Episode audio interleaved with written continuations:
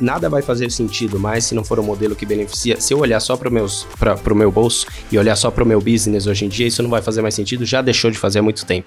Eu tenho que beneficiar e tudo que eu deixo na sociedade eu vou receber em troca. Então, o nosso modelo hoje, nós dizemos que não é o ganha-ganha, é o ganha-ganha-ganha.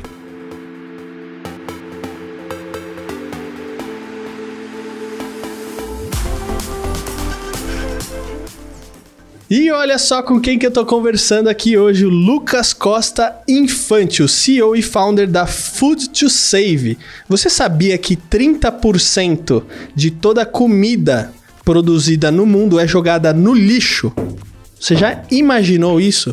Eu tenho quase certeza que você não tinha essa informação até este preciso momento. Bom, a gente vai conversar um pouquinho com ele, entender um pouquinho como é que funciona o negócio dele, mas antes disso, não posso deixar de falar sobre os nossos patrocinadores.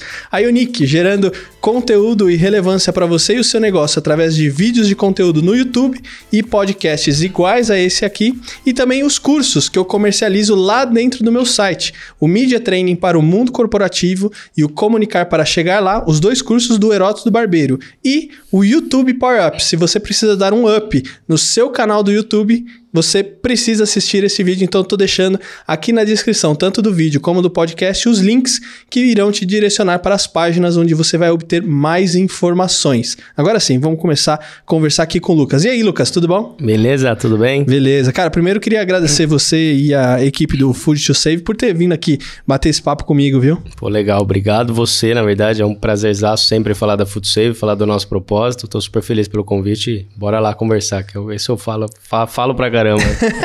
Cara, é, como é que foi um pouco da sua trajetória até chegar na Food to Save, assim? Tem algum é, relacionamento com comida?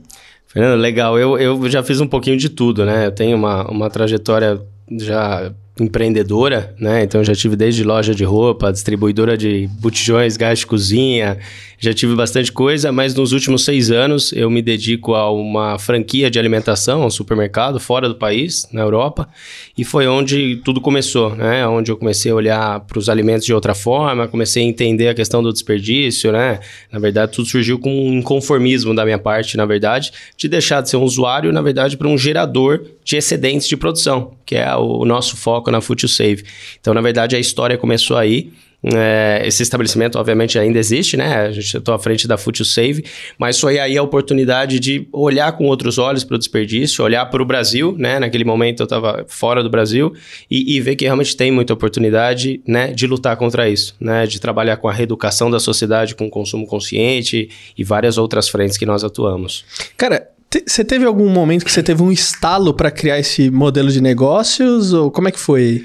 Cara, é, é, muito legal isso, porque eu, eu sempre fui assim, um pouco ousado, né? Na, na questão de empreender, mas eu realmente sempre tive um sonho de tirar algo do papel, né? Não, não necessariamente, obviamente o fato de ser tecnologia, startup facilita muito, mas não sabia o que, né? Eu buscava algo com propósito, sempre Gostei muito de sustentabilidade, temas de tema ESG, acho muito legal e faz sentido, né? Porque eu levo muito comigo, eu como pessoa, de deixar um impacto né, no ecossistema. A gente está aqui de passagem, né? Então é o legado que nós deixamos.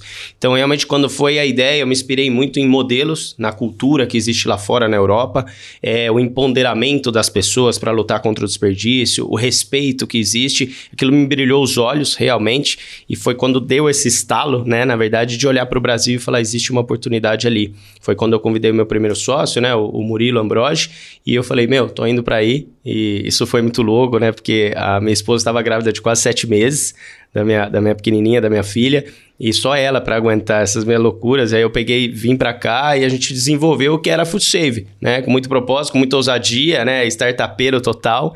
E aí a gente está aqui lutando, já tem números muito relevantes aí com um pouquinho tempo de, de vida.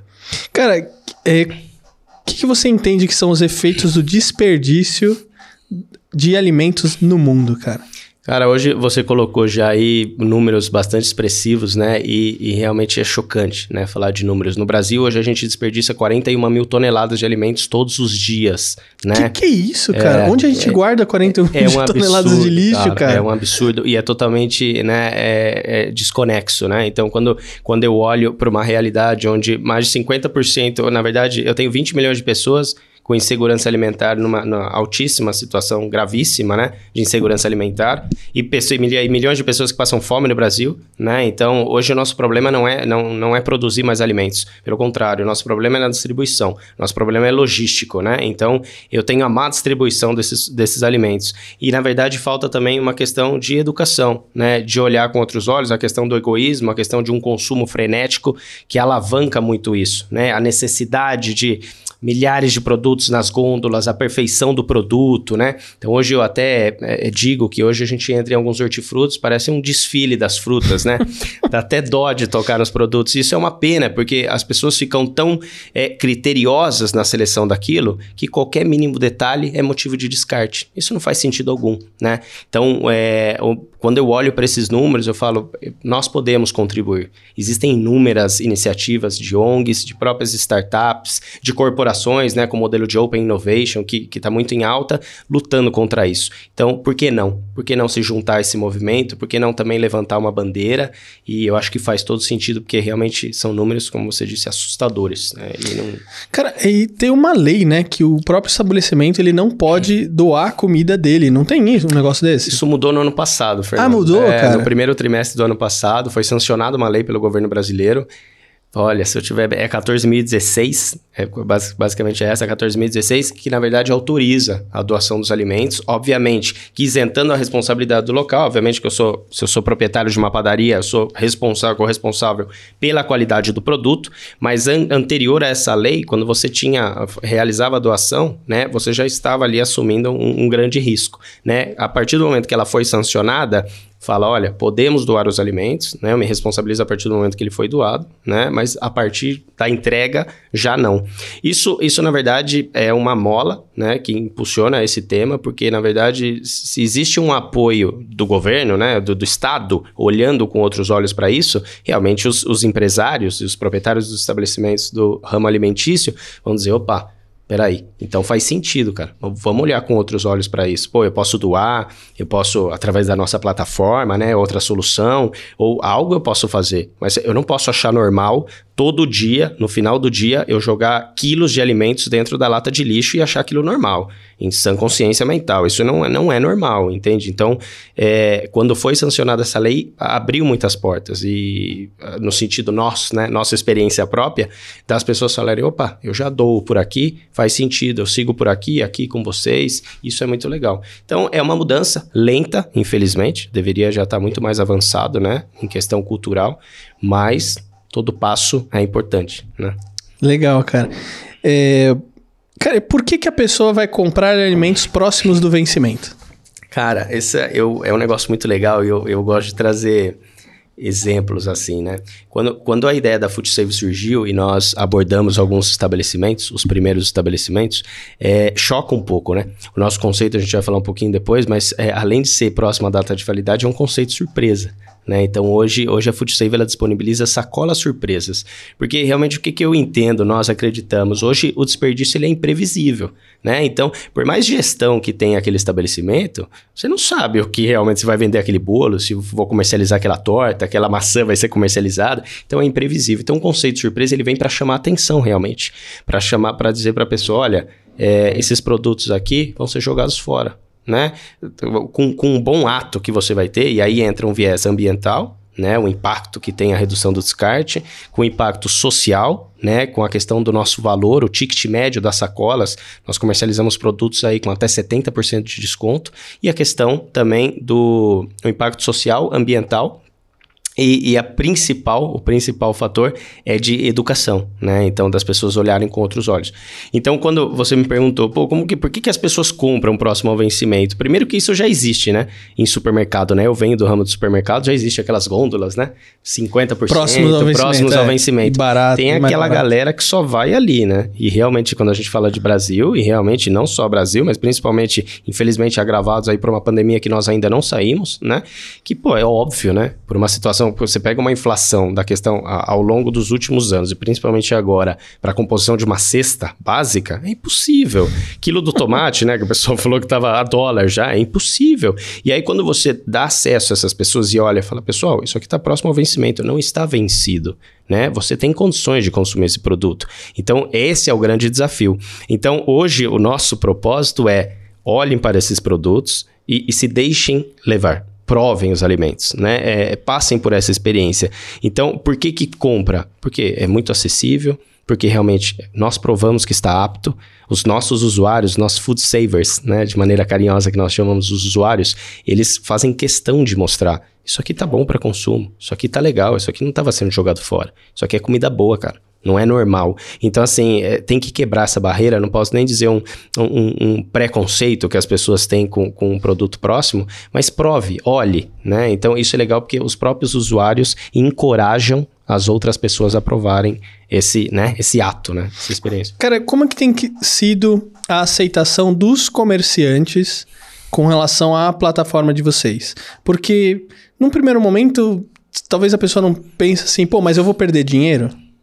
Não Sim. sei se às vezes ela pensa isso, sabe? Sim. O, o, o, modelo, Fernando, hoje que nós temos, é, geralmente no mercado tradicional a gente fala que é o modelo ganha-ganha, né? Que hoje em dia na, nada vai fazer sentido mais se não for um modelo que beneficia. Se eu olhar só para o meu bolso e olhar só para o meu business hoje em dia, isso não vai fazer mais sentido, já deixou de fazer há muito tempo.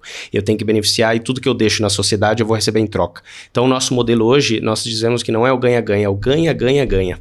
Então, por um lado, falando primeiro da sua pergunta, como que eu favoreço o estabelecimento? O proprietário de um estabelecimento, uma padaria, por exemplo, né, que joga fora lá quilos de alimentos todos os meses, aquilo é um prejuízo, né? Tirando o aspecto ambiental, social, não estou entrando nem, se, nem nesse critério, estou entrando no fato de, de, de valor, né? Nós monetizamos aquele excedente. Então, eu dou a possibilidade dele recuperar parte ou totalidade do custo dele de produção. Né? Então, isso já é um benefício. Ao mesmo tempo que eu gero um novo fluxo de clientes naquele estabelecimento. Nós da FoodSave, nós fomentamos a retirada no local.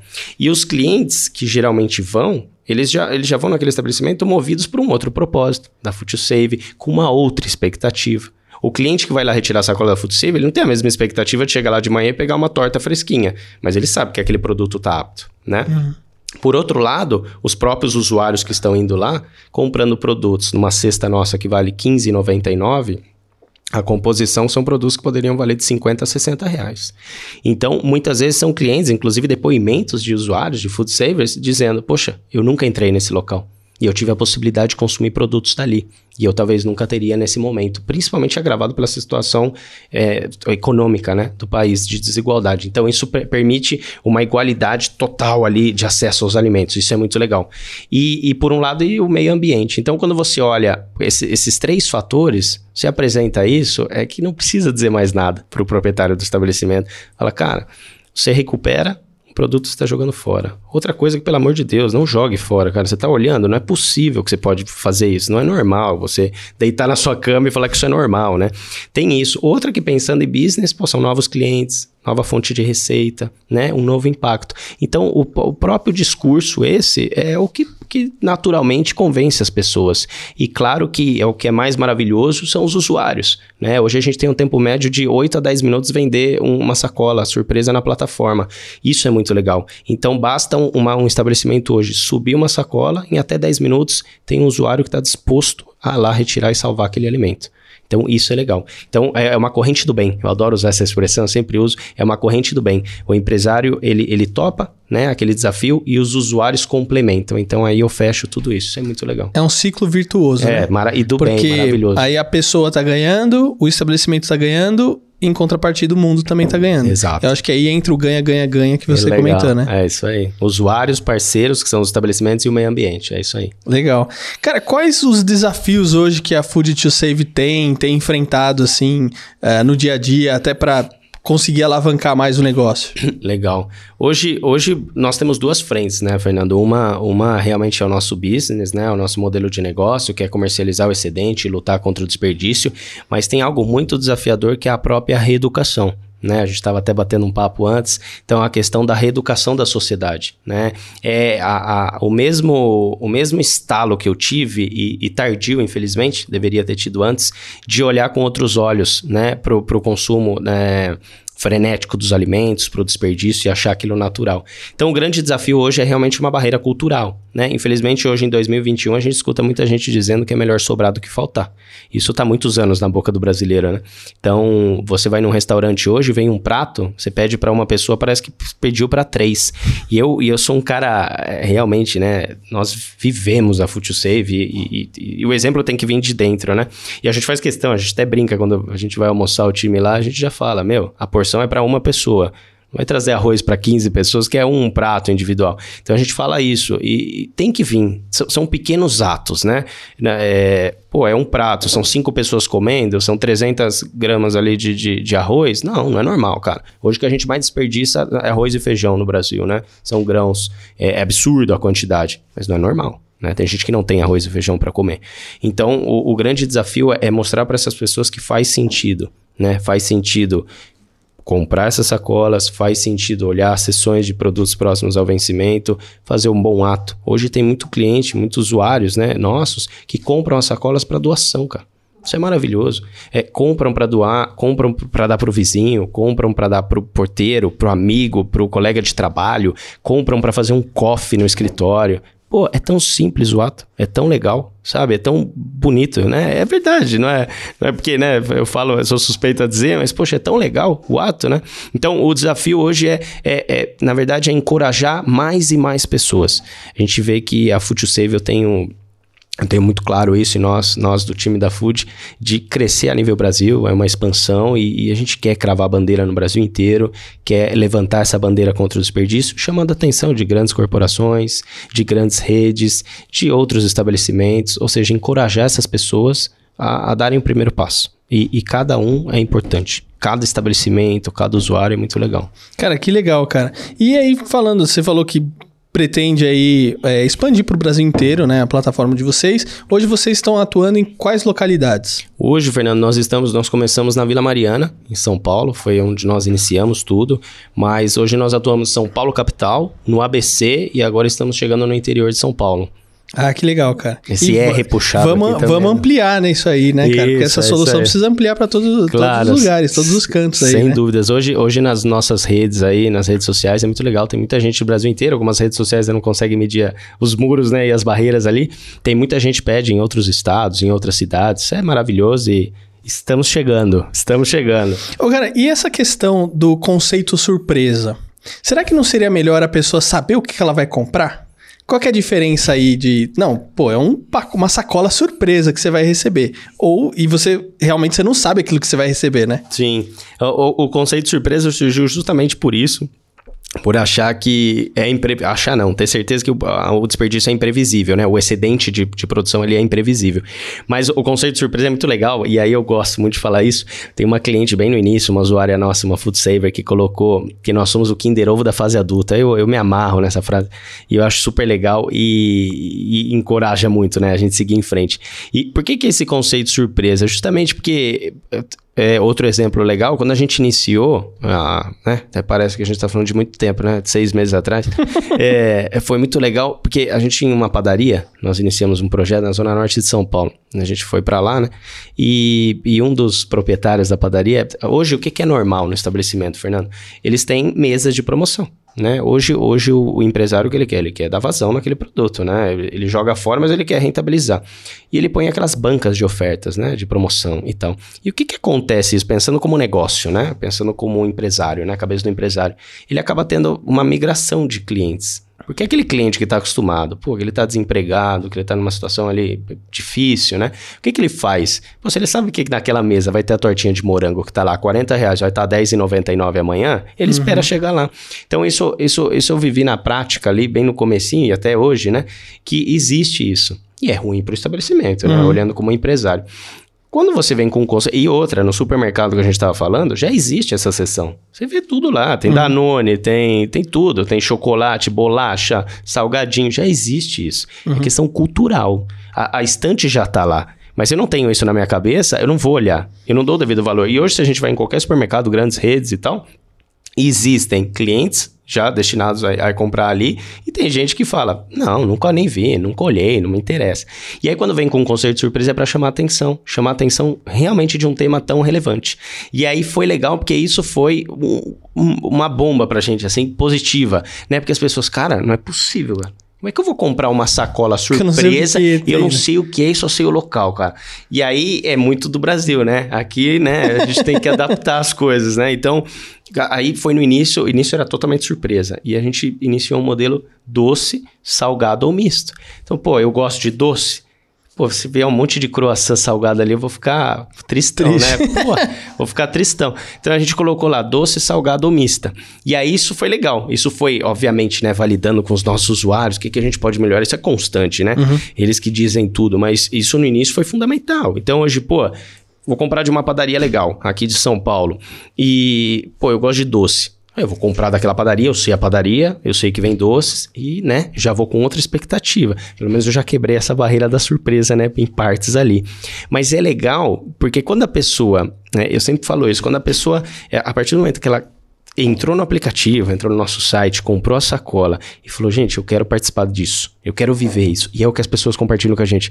E, e, e demonstram, falam: gente, que legal, cara. Elas, elas ficam ansiosas. Isso é um barato.